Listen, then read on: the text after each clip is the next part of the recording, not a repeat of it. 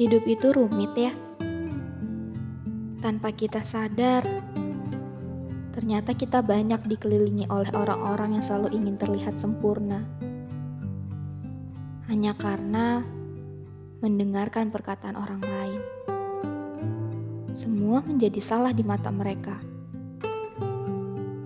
Penampilan yang tidak sesuai, pendapat yang berbeda. Semua itu dituntut untuk sempurna.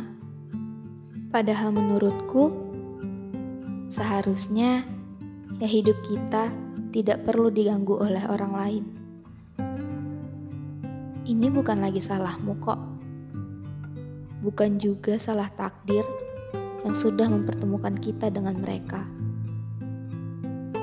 Memang tidak ada yang bisa memaksakan kesempurnaan yang mereka mau. Anggap saja mereka hadir di hidup kita untuk menjadikan versi kita yang lebih baik.